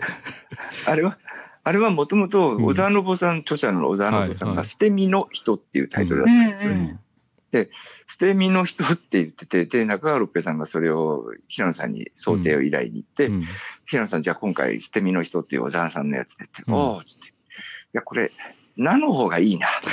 字も書き、字も書きやすいしとか、なんかいろんなこと言って。で、で、中川さんが、え？捨て身な人。ああ。じゃあちょっと小沢さんに相談してきますって言って、うんして言って、タイトルが変更になっちゃうとかね。うんそれすごいですよね。こういうすごい。今書影を見てるんですけど、こう白い背景にうん。イボイノシシみたいな、うんそこに横文字で「素敵な人」うん。で明朝体で著者の名前っていうのが入ってる。のとなで何かが違ったんですねきっと。うん。ひなんかね。人人とのバランスなのかな？なんだろわかんないけどね、これいい加減、平野さん聞いたわけじじゃないからあれなんですけどね、平野さんさっき書いちゃったんじゃないかなと思って、もうなって。それ思い込んでね。っていうのは、平野さんと割とそういうことが結構あって、うん。これはまだ私が入る前の話なんですけど、うん。あの、小文社では結構全集とか出して、あの、出していただいていて、うんあの、まあ、初期からのずっとお世話になっていた作家の、長谷川史郎さんという作家、の方がいらしてで、長谷川史郎さんが、まあ、88年、87年に亡くなって、うん。で、88年に、あの、その、今までの仕事の集大成みたいなちょっと分厚いうん。山猫の遺言っていう本を出したんですね、うん。小文社で。うん。で、その時に、あの、本当は、あの、タイトル会議で決まったのは、山猫は、山がひらがなで猫が漢字、うん脳ひらがな、遺言が漢字っていうタイトルだったんですけど、うん。あの、取りに行ってみたら、や山猫が漢字だったんですね。で、で担当者の人が、ええと思ったんだけど、まあ、詳しくは分かんないけど、おそらく、まあ、長谷川史郎さんももう亡くなっていたこともあるし、うんうん。タイトル、どっちがいいかって話になったんでしょうね。それで、じゃあこのまま行きますっていうことになって、平野さんは後々それをなんかすごい悪かったって言って、あの、最後に私と一緒に作った、あ今日語る昨日のことと本の中でそのことを、あーはい。あの、ちょっと10回してらっしゃるんですけどね。悪かったんだ。だから、だから平野さんと仕事をするときは、うん。必ずあの平野さんにまず依頼をすると、ん。電話でまあ依頼して、うん。そうすると、平野さんにどういうタイトルだって言われるから、今の段階ではこういうタイトルですけど、まだ決まってないから絶対に書いちゃダメですよってすごく何回も言わなきゃいけない。うん まだダメ、まだダメって。そう、まだダメって言われる。平野さん割とあのどう？あ、ごめんなさい、どうぞあどうぞ。あごめんなさい。いや、その時にこうタイトルだけ純粋に伝えるんですか？それとも一応本の内容はこんなんでとか、まあ、ゲラができてたら、まあ、全部は読まないかったかもしれないんですけど、なんかその文字作りの手がかりみたいなのって、なんかこう、うんお聞きしたりしたことがあったんでしょうか？そうですね。あの、対面でやっぱり打ち合わせは必ずしてましたので、うん一応説明はしたりして、うんうん。ただ、あの、小豆島に行かれてからはもう電話だけで済ましていたので、うんうん。その時には、だから平野さんも、なんかあれだなって言って、小豆島に来てからは、し知ってる編集者とは割とできるけど、うんうん。初対面の人ちょっとやりにくくなったなとはおっしゃってましたけど、まあそうですよね。ううん。んうん。でもあの、あれも小豆島行ってからでしたっけ？あの、料理と私って、はい。そうですあそうです。僕ね、本が出た時に、甲賀さんすごいなと思って、というのは、もう甲賀さんって、もう書き文字の人ってね、あの字の人みたいに風に言われてる人なのに、果敢になんか新しい字というか、あたしかも読めない。これ読めないギリギリ読めない感じの 字を書いてて。そうなんですよ。あれはもい、あれも最初に、まあ、著者の渡辺優子さんからぜひ平野さんにお願いしてもらいたいっていうのがあって、で、平野さん最初、えこんな若い女性のエッセイ、俺で大丈夫かって 言われて、えで、いやいや、あの、著者ご自身のご希望でもあるので、ぜひって言ったら、そうかって言って、で、最初の案がう、ん。なんとなくこう、パチッとはまんなかったんですよ。はあ平野さん、めったにやり直ししない方なんですけど、うん。うん。それでちょっとどうかなみたいな話になって、で、ちょっとあ話していたら、うん。じゃあちょっとやり直すかってことになって、うんで、やり直していただいたのが、あの、完成形なんですけど、うんそしたら全く違う、今まで見たことないような、そうですよね。ブロックの文字が来て、なんか、なんなんか、ま、ま、間取りのような、はしごのような、タイルのような。なんかモザイクタイルのようなそうそうそう不思議な。不思議ななんかタイルをイメージしてるらしいんですけどああ、そうなんですか。はい。キッチンのタイルとかなのかな。そうなんです。タイルをイメージしたっておっしゃってましたけど、へで、新しい書き文字。そしたら、あや、なんかやり直したおかげで、書いてよくなったよ、とかって。ポジティブ。あれが、ああの、後書きとかもそれに続いてくそうですよ。それでその後すぐ片岡義雄さんの後書きをお願いして、うんあの2作は、ああちょうど平野さんがあれを書きたかった時代の文字なのかなと今振り返ると、はい、思っておりますい。やだから僕本当にあの僕らみたいな若い者があのひよってね読める字を書いてちゃダメだなって思いましたね。あのあれをなん見た時。か可読性とか言ってんじゃないよみたいな気持ちになりましたそうそう今。そううん。いや、言わ、言われると思いますよ、でもそれ。言われるんです。言われるけどでもそれになんていうの？だからって最初からそのあの遊ぶことをねす捨てちゃわないでやるっていうのがさすがだなと思いましたね。なんか新し新しいことに挑戦されるってすごいなって思いました。うん自分はもう80歳とかにね、なられてて。そうだあのまあ年齢は関係ないのかもしれないけど。オープニングでもちょっと話したけどあの瀬戸内アートブックフェアでねあのうん甲賀、さんが海外のリトルプレスのブースとかぐるっと一回りしてきて「うん。タモンすごい面白い本いっぱいあったよ」って「俺たちも負けれねえな」って言って、まだ戦ってる。戦ってるんだと思って80過ぎて。やる気だ。そうそうそうそう。すごいっすよね。かっこいいです本当にね。でも、うん。平野さんって、すごいシャイな人だったっていう、やっぱり、もすごい思い出として残っていて、とっても、まあ、えばらないし、差別心のない人で、同時にすごくシャイな人で、うん。あの、私あの、ちょっと体の具合なんか悪くて、はいはい。ちょっとは勝負者辞めて秋書房に移って、うん。うんで、ままあ、秋書房の内藤さんから、うん。じゃあうちに来て、えー少しゆっくり仕事してください、うん。なんて言われて、うん。まあ、来て、で、移って、で、内藤さんが、あー平野さんと一回も仕事をしたことないんですよって言ってて、で、ちょうど彼が池内治さんのはいはい。本を作ってる時に、うん。あ、はい。これ平野うん。さんに頼んでみたいなって話になって、じゃあちょっと電話してみましょうかっつって、平野さんに最初私が一回電話かけて繋いで、うん。で、平野さんどうですか？って言って、おうぜひやらせてもらうよっていう話になって、で、まあ内藤さんがその後かわえー全部や、もちろんやったんですけど、はいはい。そしたら、あの、一回平野さんから僕のところ携帯に電話がかかってきたんですね。はい。で、ああ、なんだろうなと思って、うん。そしたら、おいおい、斉藤ちょっといいか？って言うから、何ですか？って。俺ほらさ、再育ちだろって言うんですよあ、。サイ。え、なんだろう。うん サイマークしかさ、サイマークしかつほぼ使ったことないからさ、このよそのマーク緊張するんだよなって。で、あの、まあ、秋消防の、ちょっとうん、笠井香織さんがデザインされたうん鉛筆鉛筆みたいなねをあしらっていうね、はい。うんあのマーク、この使い方で失礼じゃないかみたいなことをおっしゃるんですよね。えー謙虚な方なんですね。素直なそ、そうやってこう編集者にこうなんでしょうね。こう尋ねるとか、そうですそういう いろんなこう今話で。でもなんか内藤さんに聞け聞くのがちょっと恥ずかしかったんですよね。俺あそういうろに電話して。あそういうこと。斉藤さんに、担当者でもないのに。その時のなんかさ、俺再育ちだろっていうのが すごいね、可愛らしくてね。はい。えー。再育ちっていいな。行ってみたいな。いね。再育ちだから他のマークはよくわかんないけどさ、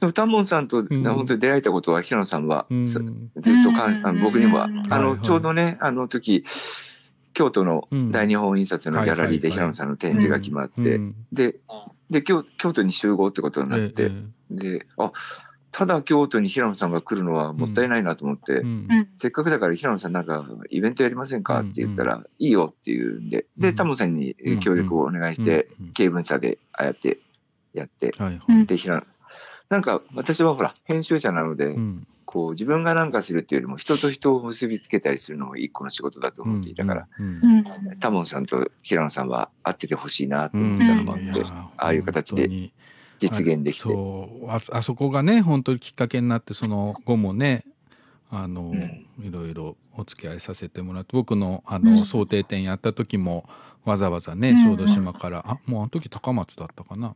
うつあの、うん。見にね来てくれたりして。うん。本当に、あのあの時声かけてくれなかったら平野さんとはもうずっと本の中での 人だったかもしれない。ね。うん。なんか、平野さんもその後ずっとお立って、えーうんずっと立ってというか、よく話すたびに、うん。もうタモン君いるから大丈夫だな、とかっていうこと。いやいやいやいやいやいや。タモン君にこれを任せりゃいいんじゃねえのとかっていう。あ、秋書房の本にこ、本のことならタモンさんっていう、そういう意味で。うんうん。あタモンさんのこと大好きになってよかったよかったってちょっと思って。いやもう僕本当今あのいろいろ思い出すけど最初に小文社でねあの本を作りませんかっていうの斉藤さんに声かけてもらってた時にあれなんですよね。あの 想定、ね。うん就職しないで生きるには21シリーズのあのシリーズを通してデザインしてほしいっていうのと、もう一つはあのう書き下ろしで一冊書いてほしいとそのシリーズの中で、まあそれが偶然の想定化だったんですけど。はい。はい。その時にええと思って想定はするけど文章まで書くの？と思ってどうしようかなって参ったなって思ってたんだけどその時に斉藤さんが今思うとねあれ用意してたんでしょうね殺し文句。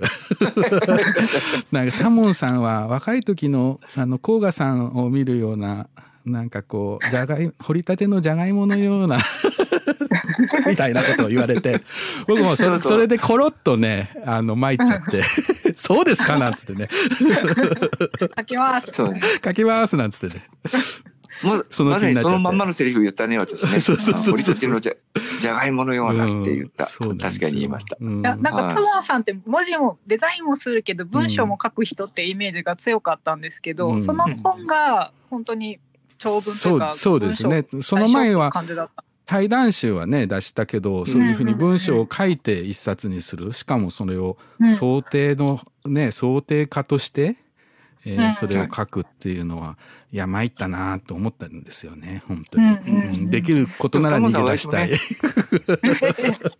そうは言ってもちゃんと早く書いてくれたから、すぐに出せたけど。まあそこからねあの何年もかかってねあのこの間本を出した社人ミニ写真家もいましたけどね。人もようやく い。ましたからね。はい。そうですね、あれなんですけど、平野さんってでもその色香とかいろんなことに割といいんじゃないとか、割とするんですけど、絶対に許してくれないことがあって、あ何ですか、その、色香を持っていくときに、うんなんか適当な紙袋とかを、うん。に持ってっちゃうことあったんです。あの、手元に何もなくて、あの、当時なんかこう、駅とかで売っている、うん、なんだろうな、こう、紙袋なんだけど、外側にビニールがついてるような紙袋、ちょっと、ね。っていうのがうん。当時駅とかで売ってて。で、色香を汚しちゃいけないからと思って、うん。その、そういう紙袋に入れて、うん。打ち合わせのところに行くと、うん。平野さんが、これ持って帰ってって言うんですよね。うん。で、で平野平野さん、これ汚れ、汚れるからって言うと、俺こんなの持って歩くの嫌だって言われて、え。え確かにそうだなってちょっと思って。そうだ駅で売ってるようなやつ。そうすると平野さん、色香をくるくるって丸めて持っていかれるんですけどね。あー。かっこいいな。うん。そう、これはいいんじゃないとは言わないなって言わないんだなってって。でやっぱりねそういうお折々にあるんですねそういうなんか、こうこうでいたいというね、うん。ところそをねうですね。ん。だなんかさっきあの古本さんがあの自分には関係ないことだからって言ったっていうそのなななんで悩まないんですかって言った時にそれもす すごいなと思ったけどなんかちょっと今話聞いてて、あのううそこには悩まないけど紙袋持つのは嫌だったんだろうなと思いましたね。うん、自ね。分の問自分じゃな題そいうなそうそうそう自分の問題だったんですよね紙袋は。うんなんか最後にね、うん。さっきちょっと、あれ、平野さんと最後に喋ったのいつだろうって、そうですよね。一てっきり私1月だと思い込んでたんだけど、さっきうん。ちょっと自分でノートをひっくり返してみたら、うん。11月11日に最後に平野さんに電話をかけあていて、そうですか。そうなんです。それで、それで平野さんが、お3月になったらうなぎ、東京にうなぎ食いに行くから会おうぜって言われて、へー。ああ、ぜひぜひって言っていて、うん。で、まあ、でも正月に会いに行こうかなと思って、あの、うんちょうどあの、息子の太郎さんたちのご家族から、お正月によかったら一緒に行かないかって、うん。ちょっと言われたこともあってう、ん。ようやくまでしたんですけど、うん。コロナあがちょっと感染があれしちゃったので、うん。これはご迷惑かけちゃいかんと思って、うん。やっぱり急遽取りやめにしたんですけどね。だから結局最後にお話したのが11月11日になってしまって、うん。うん。そうか、その時なんじゃあ、かすごいうん、嬉しそうに喋ってくれた。うんうん、覚えてる。うなぎ、うなぎの話をした。そううなぎをうなぎ食べに行くっていうのがね最後ちょっと残念になって心残りですけどね。うんうんいやーなんか本当つきませんね、えー尽きないんですが、時間があ、オーバーしてしま。ってき来たのはい。しまったんですがあのすいません、いろいろベラベラ喋りました。さっきもねちょっと今日話あまり出なかったけど今日語る昨日のことってね小文社から出てる平野さんのね、本。これも僕すごい大好きな本で、はい。あの私も今持ってます。うん、これがだから斉藤さん編集ってことですよね？そうですね、うん。これが最後の本になってね、うん。なんか、これもね、なんか長くならないようにしますけど、うん。あの、パッといきなり平野さんに、ほこれ、さすがにこれだけは本も自分で本物組みしてくださいって言ったら、さすがに、さすがにしてくれたんだけど、本本物、本物の活字が全部丸腰だったんですよね。いや、ね本当そう、丸いって最初うん読んだ時に、それが結構ハッとしました。ううんうん丸腰の本なんて見たことないから、うん平野さん丸腰ですかって言ったら、いいだろうって言われて、うん、まあ、いいですけどっていう話になって。大体あの出版社の編集者とか本本好きな人とかあの、うん。まずゴシックとか丸腰って避けて通りますよね本物組でまあね。そうですよね、うん。特に丸腰嫌いですよね。なんでそうですかね。僕も結構丸腰好きで見出しに使ったりもするし、まあ本キャプションに丸腰使ったりあのうん。もちろんタイトルとかのね想定前に使ったりするんだけど丸腰はちょっとみたいに言われることがあるんですよね。うんうん。なんか不当に、なんかね、あの 見られてる。本当不当に扱われてる気がしますね。うん。なんかでも平野さんは本当丸腰が好きでした。そうですよね。なんか昔のそれこそあの本の力かな？だったかな、どう何かの本何何かあ日常術だったかな？何かに出てたけどかいあの平野さん言ってたけど、まあ、基本自分の字はゴシックなんだよねみたいななんか、うん。明朝みたいなこうかしこまった世界じゃなくてなんかこううん。漫画、漫画みたいなもんで大体漫画だと思ってる 世界を漫画的に見てるみたいな話をしてて、それ結構すすっとすんなりくるというか丸ゴシックの感じもそういうちょっと漫画的ななんかこう、うん、それでいいんじゃないみたいなこうね。柔らかさがあったんじゃないかなって想像しますけどね。ね。うん。もうちょっといろいろお聞きたい話がいっぱいありましたけど、うん。ちょっと残念ですけども。そうですね。まあもう、はい。これから僕はもう甲賀さんとお付き合いのあった人から話を聞いたり本本から甲賀さんに会いたいと思ってますけど、うんいうん。はい。やありがとうございますありがとうございましたもっともっと聞きたいですがまた次の機会に、またね 今度と会った時にねそうですねありがとうございました。はい。さ佐々木さんもありがとうございましはい、た。こちらこそありがとうございました。えー今日ははい編集者の斉藤則隆さんにお話を伺いましたありがとうございましたありがとうございました。失礼します。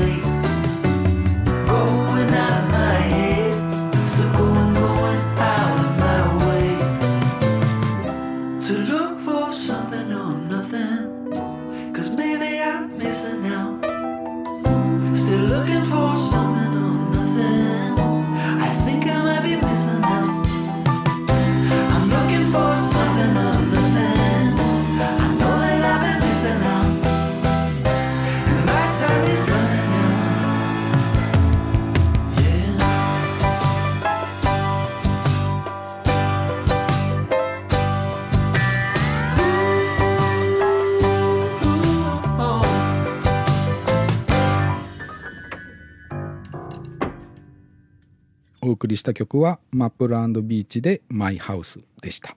いや、今日すごいいい話いっぱい聞けたね。はい。なんか、こう、甲賀さん、うん私、こう、会ったことないので、だんだん肉付き、こう、できてうん、うん。動き出してたっていう感じが、話しながら、聞きながら。そうだよね。はい。いや、なんか今日さ、甲賀さんの、えっと本を朗読しようと思って、うん。この平野甲賀想定術、あの日常術シリーズ、シリーズ日常術っていうのがね、小文社はいで昔出てて、1986年ですね。がはい初版。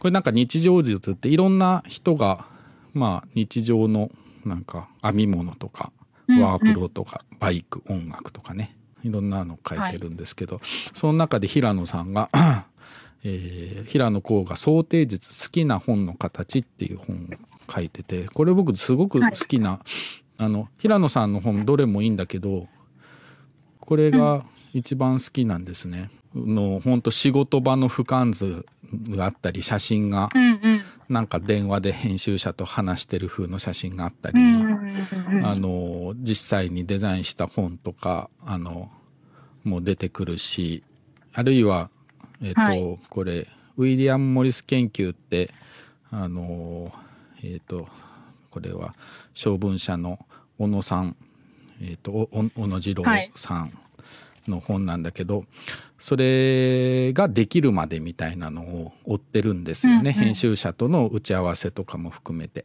ちょっとこれここから、えっと朗読してみようかなと思ってます。はい。いつもはラフスケッチはしない。ラフを検討してから決めたいという出版社もあるが、それはお断りする。その代わり、出来上がったものが気に入らなければ何度でもやり直す。しかし、今度の小野次郎著作集だけはいつになく何枚もラフスケッチを重ねた。街を歩いてる時も、風呂に入ってる時も、布団にくるまっていても、どういう字にしようかということが頭から離れなかった。自分の個性みたいなものが透けて見えないようにしたい。でも、隅から隅まで意識していないと、そいつがずるっと生に出てきてしまう。それがたまらない。できるだけ手癖を消しつつ、しかもそれなりの思いを込める。なかなか単純ではないのだ。難しいのはカタカナ。今度の場合で言えば、ウィリアム・モリスの「う」と「あ」に往生した。出来上がったものについて言えば、うの2画目の縦の棒が極端に短い。あのバランスが悪い。なぜそうしたのかと言われても返答に困る。この形がいいんだとしか言いようがない。ほんのちょっとしたことで全体の雰囲気がイギリスっぽくなったり演歌調になったりする。自分でも不思議な気がするぐらいだ。それだけに文字に思いを込める手加減が難しい。小野次郎という文字にはできるだけ本人の雰囲気を出そうとしてみた。小野さんの懐の深さ、鋭さ、若々しさ、こじつけかもしれない。でも、これが僕の見た小野次郎なのだ。そう思い込んでおかないと収まりがつかないのさ。うまい字を書いてしまった時ほど恥ずかしいことはない。それを人に褒められたりしたらもっと恥ずかしい。仕事の完成度はできるだけ高いものにしたいけど、完結してしまうのは嫌なのだ。動きの止まったものとして見てほしくない。つい、こじんまりと収まってしまいそうになると、ちょっと待て、と呼び止める。そのちょっと待ての状態がずっと続いている。というね。まあ、うん。ここだけでも本当はい。甲賀さんのなんとも言えぬ本への眼差しがね、見えてくると思うんだけど、本というか文字ですよね。うんうーん、なんか、すごい、ねなんか手加減っていう言葉がそうそう手癖を。その手癖をね、こう、うまく消して、生を出さないとかね。うん。なんかどこまで作ってどこで止めるかとかってすごくそう、多分、難しい。難しいですよ。ねうんやめ時ってすごく。やればやるほど、あの、わかんなくなっちゃうこともあるし、うんうん。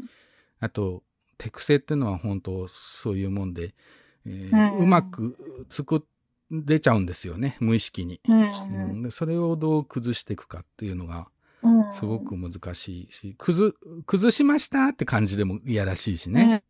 うん。ううん。ん、だから、本当まあ、一個一個確かめながら、なんか粘土をこねるみたいにして、平野さんは文字を作ってたのかなと思っていますけどね。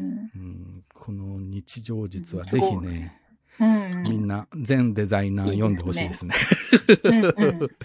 こんななんかうん、なんとも、朗らかな気持ちにさせてくれるというかね。うん。うん、本ってそうんだよね布団にくるまりながらも そうそう考えてるとかね。日本当日常の中でデザインしてたんだなっていうのが、なんかちょっと垣間見えますね。ね。しかもうんね、この日常術をあの作ってる頃っていう、あの書いてる頃っていうのは、平野さんめちゃめちゃ本作ってて、うんうんうん年間それこそ何百冊とかなるんじゃないかな。あの、うん3日で1冊とか書いたんで、どういうこっちゃと思ったけど。すごい。うんまあね、本当に面白い話がいっぱい、まだまだあるでしょうけどね。ミクさんもなんか、付箋立ててんの、はい。でもとっても短いので、うん時間あが、言ってみて。オーバーしただけほんの4行ほどなので、うんはいいきますね。はい。これは今日はあの斉藤さんとのお話にも出てきた「今日語る昨日のことうん小文社からの本の一節です。うん随分長い間本との時間を過ごしてきたが自分のことを想定画だと自覚したことはない。関わった本のすべてを読んだわけでもない。ただ本が置いてある空間は好きだ。だったら書店員にでもなったらどうだ？と思うけど多分それもない。空間といってもガランとした四角な箱。それもいいかもしれないが、意識の移ろいのままに変容する本と空間。という一節です。ここね、僕もはい。付箋を立ててました。ああ、なん。と、いや、ここいいよね。うん。いいですよね。うん。そう、ブックデザインという仕事っていう章のとこで、なんかさっきの古本さんの話にもあったけど、なんかここはこう、僕はこうみたいな、うん。なんかそういうのが現れてるなって思って、いいいと思って読みました。なんかその移ろいっていうのもいいですよね。うんうん。うんいいですようん。なんかデザインってともすればそれこそ設計して完成されたものに捉えられてしまうけど、基本的にはその場その人と出会ってうん、ボロッと生まれ出てきちゃったもので、うんうん。もしかすると明日には違うものになってるかもしれないし、うん。会う人とかその場が変われば全然違うデザインになったかもしれないぐらいのもんだと思うんですよね。うんうんそう本って本当に何でしょうまあものはそうですけど、うんいろんな人が関わるけど、はいはい。手に取るのって本そのものっていうか、まあうん本の表紙とか背を見て選ぶとか、まあ、作家によって選ぶっていうのもあると思うけどなんかその触れ幅が面白いなってすごくうんうん思いますね。そうですね。ね。なんか演劇の小文字とか、うん。あそう演劇のね話今日全然、うん、しなかったんだよね。そう。あの小文社でのね本作りもそうなんだけど、うんうん途中から松野海太郎さんもそうだけどあのーね演劇の方に結構ハマっていって、演劇のポスターをシルクスクリーンでね吸ったり、うんううんん、それがなんかまた本とは違うすごいダイナミックな世界で、うん、面白いんですよね。もう運命共同体みたいな感じでね、なんかデザイナーなんだか、もうデザイナーっていうよりも劇団員ですよね、完全に。うん 平野さんが。うん、その感じが。垣根をひょいひょい超えていく感じうんうんも今日の話ですごく感じましたね。こそうう。だなんか本を、作る人同士う、んうん。こう対等みたいな。うんで、なんかまず字を作ってみると。字を作ると、それがこう旗印みたいになって、みんなやる気が出るっていうんで、タイトルすら変わってしまう。そうそうそうそう。で実際小豆島でね、あの、音楽のフェスみたいのやったり、あの、いろんなね、イベントごともされてたけど、やっぱり必ず文字が最初にね、あって、うんそこからなんか始まっていくっていうね。えー、そんなこんなで ございますが、今日はちょっと告知がいろいろあります。えっ、と、さっき、はい。えー古本さんが言ってた、さりげなくの飛行機ね。うん。これが、えー創刊号が見えないものと見えなくなるもの、低気圧と高気圧、不正と母性、お金の4テーマを思考した、思考して、いろんな人たちが考えたり、えー書いたりしたエッセイだの漫画も、えー対談もいろいろごちゃ混ぜの雑誌。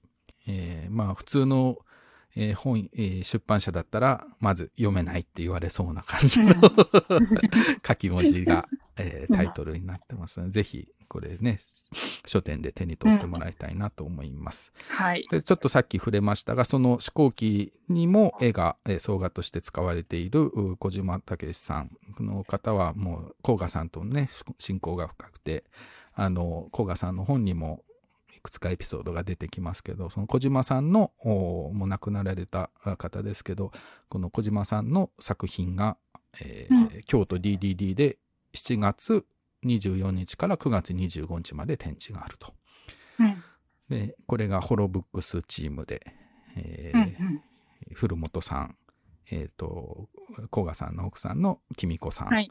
そしてキラさんってもう一人ね、うんホロブックスのデザイナーですけど、とみんなで作ってるそうなので、これぜひね、7月は京都で、という感じですね。行きます。うん今週のイベント、えー4月16日金曜日えー7時からうん京都の成功者でシャニムニ写真家吉田明人さんのトートークイベントが開催されると。うん僕が写真家になるまでというテーマで、えー成功者の店長堀部さんが、堀部敦さんが聞き手となって、えートークがあるそうですね。で、これ、あの、はい配信があるそうなので、ぜひ興味ある方は、あの、聞いてみてください。そして、えー横浜のお 妙蓮寺、えー本や生活綴り方からも、えーお知らせが届いております。えー5月の15日に、えー妙蓮寺本の市というね、はい。えー催しが、ブックフェアみたいなものかな？が行われます。はいこれがね、なんとなんと僕、もともと京都に越す前に、妙蓮寺に住んでたんですよ。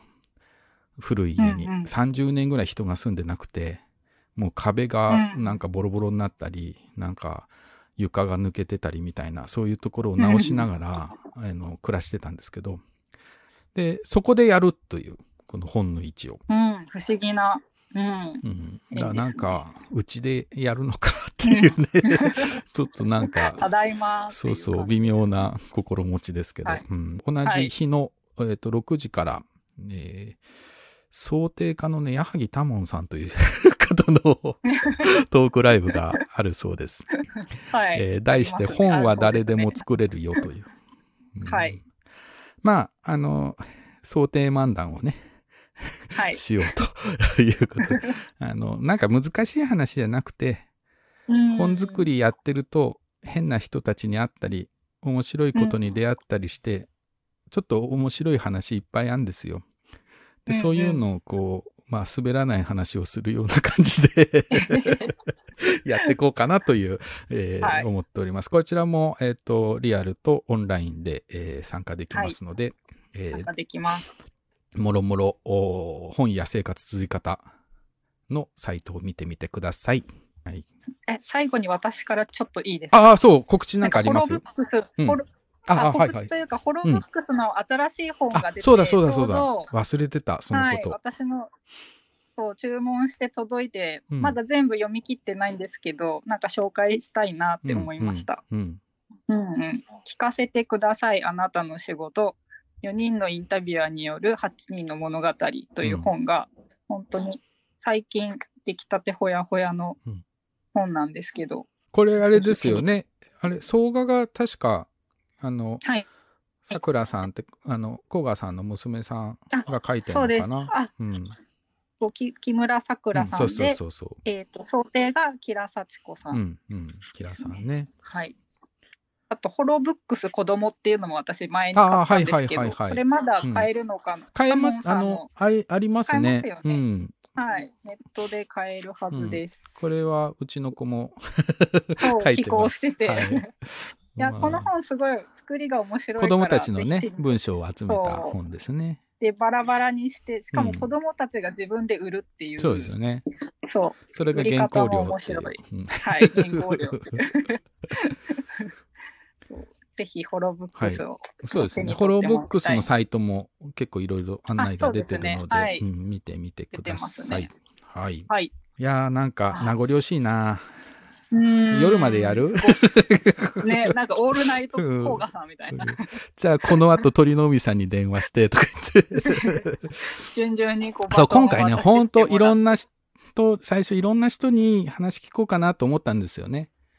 鳥,、はい。鳥の海さんもそうだし、あの、屋上編集室のね、林さやかさんとか、甲賀さんに近頃関係している、うね、一緒に仕事をした人とか、いろんな人、あの、小豆島のね、えー人たちとかうんうんも出てきたら面白いかなと思ったけど、えー収集つかないとな思って、二人に絞って。俺出てないぞとか、私出てないぞとか、起こりそうですね。もうみんな集めて同時に話せたらそれがいいですけどね。うんそうですね。こんなこともあった、あんなことも。もあったみたいな。楽しそう。いいね。まあ、あの甲賀さんの資料室をね、あの、今後東京に作るというプロジェクトもあるそうなので、あの、本当にデザインをする人とか本に関わる人たちが自由に甲賀さんの作今まで作ってきたものとか、えーいろいろ書いてきたものを見れる場所というのが今後作ると。それもすごい楽しみにして、何か僕もうん楽しみです協力できたらいいなと思ってます。はい。きっとそうなっていくんだろうなと思ってました。はい。では、本をめぐって西へ東へ2021年4月14日水曜日、本とこラジオお開きにいたします。お相手は、贈呈家の矢作多門と、佐々木美久でした。ありがとうありがとうございまし。た。では、またはい再来週ですね。再来再来週週にお会いしましょ岩う。永さんになります。そうですね。はー。はいいではまた。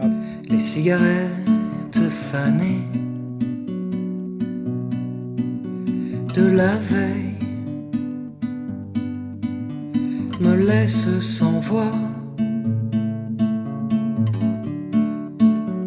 Et mes jeunes années